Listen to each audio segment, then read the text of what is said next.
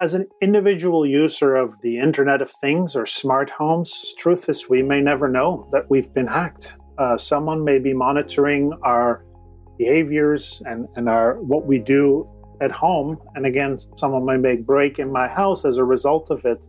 And I may not necessarily see or, or witness this by seeing the performance of my connected devices. They finally did the attack on a Sunday morning, early in the morning, and have anybody uh, in in office, and uh, nobody really paid attention to the logs that we had, that the alerts that were generated as a result of the attack.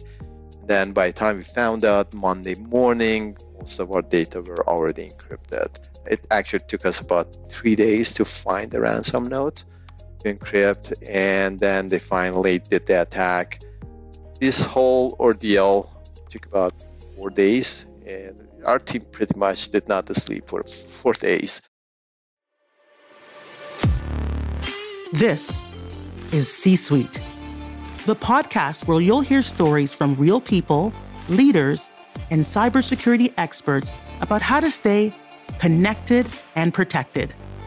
Every episode we'll explore different cyber challenges and highlight the many ways we can enhance our online security reduce the likelihood of attacks, and improve our digital confidence. I'm your host, Claudette McGowan. Now to new research showing how easy it can be to hack your home. Researchers say they found a way to take control of voice assistants like Google Home, Amazon Alexa, and even some phones just by. What is the Internet of Things or IoT? A network of physical devices around the globe that are able to connect to the internet without the help of humans. Although it may sound like the Matrix or some sort of big brother, IoT actually impacts our lives in many positive ways. It even has the potential to create lasting changes in areas like waste management and healthcare. But IoT doesn't come without its challenges. Currently, smart devices are generally more vulnerable to cybersecurity breaches than traditional IT systems. Cyber attacks on IoT devices tripled in 2019, and they've only become more vulnerable since the pandemic and rise of 5G technology. I sat down with Dr. Rick Huijbregts, previously the Vice President of Digital Transformation and Innovation at Cisco Canada and now the Vice President of Strategy and Innovation at George Brown College. He shares his perspective on IoT and the opportunities it represents for all of us. The Internet of Things is kind of a very exciting byproduct of the fourth industrial revolution, where internet technologies and industrial or operation technologies and consumer technologies all kind of start to come together and converge, and where connected devices, from sensors to our thermostat at home to our car, all become part of the next generation of the internet, creating incremental value to all of us using it. With about 30 billion of connected devices to the internet today, uh, well beyond smartphones and our computers, we now have the opportunity to participate in this world of the Internet of Things and have all those devices help us generate and create uh, value for all of us uh, stakeholders. So we have a huge opportunity to take advantage of all those connected things and the value or the data that they generate and ultimately provide conveniences to enhance productivity, uh, efficiencies, and really uh, start to transform uh, the lives and the world that we live in. As we're learning, IoT can help us enhance our lives in a myriad of beneficial ways. But we all know that with increased convenience and connectivity comes a greater chance of security threats. It wouldn't be C Suite if we didn't ask the question on our minds Does all of this access increase our risk of cybercrime? I think with every connected device, there's probably a growing dependency, but probably there's value and conveniences that we've never had before. The fact that I can walk in my house and tell some artificial intelligence to turn off the lights or place an order for the grocery store all adds tremendous value and benefit, but of course makes us more dependent. And with all those connected devices and these new services and capabilities, we also increase the exposure to cybercrime. There are now more touch points and connection points that are exposed to potential hacking and cybercrime opportunities. Rick says our risk of cybercrime does increase as our smart devices, services, and capabilities increase. So, how can we protect ourselves against potential threat actors while still reaping the benefits of this technology?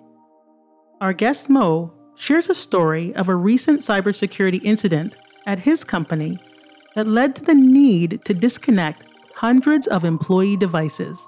Here's what happened. So, in January of this year, we did have a cybersecurity incident. At the time, I became aware on Monday morning, became aware that some of our documents are being encrypted and we can't access our documents. So we started looking at all the documents that we had. These documents were on a network, and we are talking about millions of documents, and they were all encrypted with the extension that we can't open any of these documents. As we looked into this, we found that this is a really extended attack. So I immediately instructed my team to shut down all of our networks and all the devices. So basically, just cut the communications with the outside board. So we did that, and we started looking at the extent of the encryption, and we found that from what we can see, the all the data that we have is encrypted. So we informed our senior management. We started communicating with our user base, with our internal employees. Uh, we do have a business continuity plan and um, incident response team. So we got the incident response team together. We started talking about the next steps and what we need to do and the extent of all of that. In parallel, we did have a cyber insurance. So we contacted our cyber insurance company and they provided us with this cybersecurity consulting team. So the first thing that they asked us to do was to remove the antivirus that we had because it was breached and to install a new anti software that they suggested. And then we implemented right away, we implemented a very complex 16 character password uh, we did have multi-factor authentication in place, and we even hardened the uh, multi-factor authentication even further because there are some security um, features that we can add to it. So we started to bring up our environment gradually with all of these new features. This whole ordeal took about just bringing up the devices and all the you know high priority users, the top users, took about four days, and our team pretty much did not sleep for four days. Now that's what you call an IT headache. Thankfully, Mo and his team were able to remedy the issue in less than one week. But how did the threat actor even get into the system in the first place? So then we started looking, and you know, from the beginning, we started looking at the source of the cybersecurity, and we found that our firewall software was not up to date. So we did not patch that for about five months due to pandemic, and uh, there were some known security flaws that the threat actors exploited and got into our system, and they put a ransom note. It actually took us about three days to find the ransom note we provided that to our legal counsel and our the insurance company, and we had a negotiator on standby just in case if he can't restore data or if he had any evidence of data breach because we do store sensitive client information in our network and we for sure we don't want any of that to leak. And fortunately there was um, we basically cut this on time number one. Number two there was no mention of uh, data breach and or uh, in the ransom note. All they said was yeah we got your data encrypted and you know pay us the ransom and we give you the key to unlock that but because we were able to restore our data we never really negotiated with the with the threat actors and we never paid any ransom so we did go through all the logs and we tried to track the footprints of the threat actors uh, as they got into our system. We found that uh, they got into our system back in November 2020 at some point, and then came back again in January and did some uh, reconnaissance, and they were looking for where to uh, look for and what data to encrypt, and then they finally did the attack on a um, on a Sunday morning, early in the morning, and have anybody in in office, and uh, nobody really paid attention to the logs that we had, that the alerts that were generated as a result of the attack. And then by the time we found out Monday morning, most of our data were already encrypted. Although not necessarily an IoT hack, Mo's story highlights just how easy it can be for a threat actor to access your connected devices and why it's essential to remain on high alert to prevent incidents like these from happening. He also stressed the importance of doing your own research to identify any security flaws in your own smart devices. Rick chimed in with his perspective on why these threat actors are so interested in hacking networks unfortunately, uh, with anything uh, new, there is profits to be had. And when we look at the commercial or the industrial application of hacking and cyber attacks around IoT devices, it often is about profit or about making money. Apply to it a, a, a ransomware effectively hijacking or blocking access to infra- critical infrastructure and systems unless money has been made available to return that control happens frankly all the time in industrial setting. Maybe that feels less relevant in our home environment, but there hackers can start to learn about our behaviors. When are we home? When do you go to bed? When do you leave for work? And once people start to be able to uh, extract that type of data from a smart home or connected home, then that is information that a bad actor could potentially sell or use for maybe not necessarily a, a cyber attack, but for other modes of, of crime, like theft, for instance.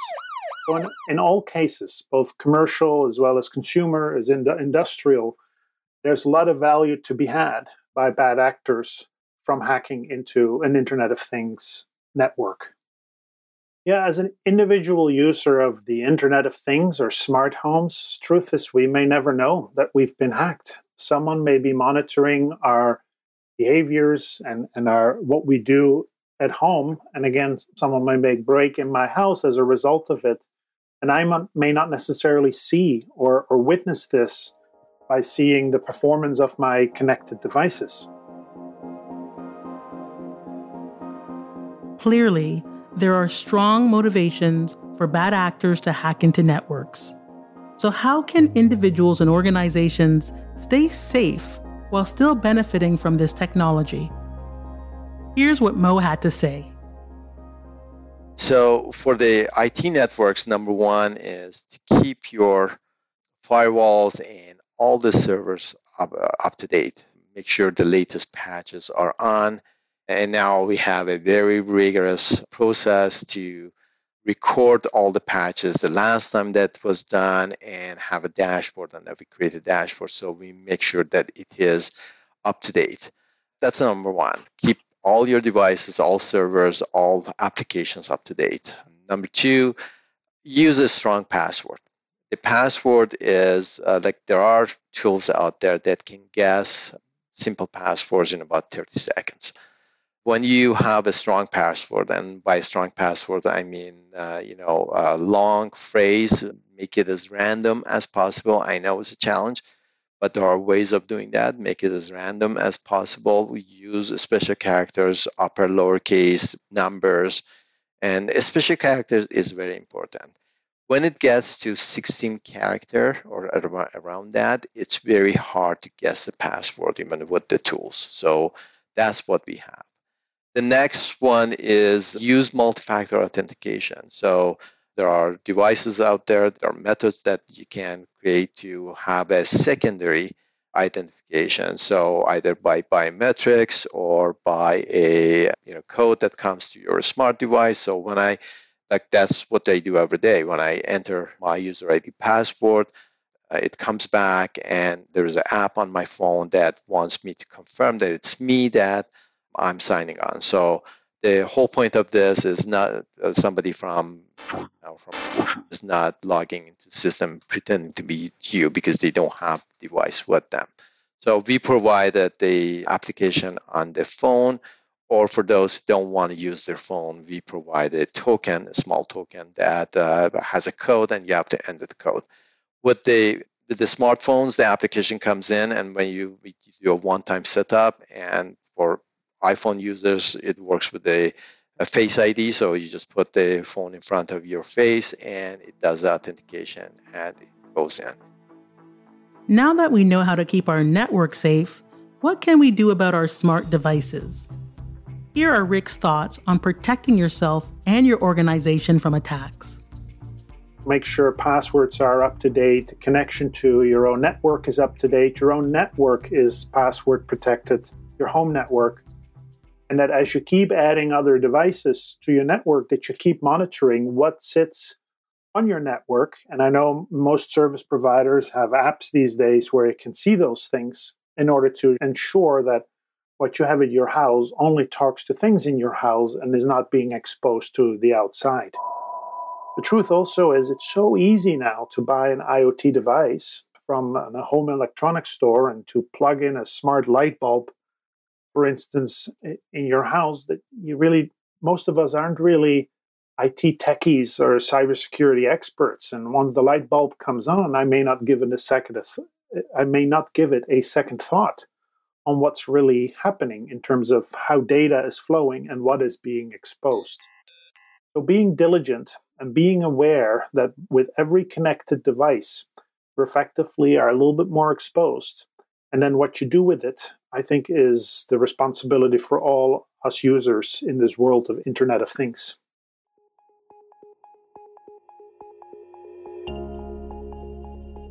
IoT is a new wild, wild west of cybersecurity. It's an exciting frontier of game changing technology that has the power to transform our lives, improve the way our society functions, and can even save lives. However, with added convenience, connectivity, and complexity comes an increased risk of threats, hackers, and cybersecurity incidents. Individuals and organizations alike are vulnerable to these attacks, and it's important to take measures to protect yourself and your networks. Keep your firewalls, servers, and passwords up to date, and stay vigilant about the ways you and your data might be exposed. Remember, it's your responsibility to be aware of the devices you're using and how they could be leaving you vulnerable to attack.